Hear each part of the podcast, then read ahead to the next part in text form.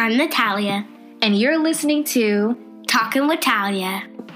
So today we're going to be talking about Thanksgiving. I know Thanksgiving was yesterday, guys, but I just want to tell you how to make a special fruit dip. You don't have to have it on Thanksgiving, but you can if you want. So first you're to take some marshmallow cream. If you don't, just take some marshmallows and melt them in the microwave for about 30 seconds.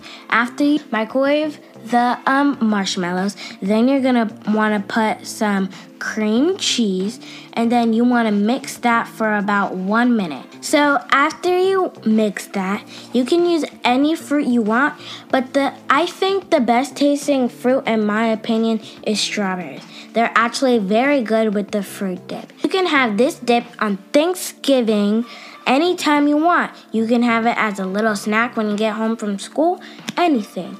This is just a recipe I wanted to share with y'all. Subscribe to Talking with Talia to get more podcasts. I'll see you guys next week.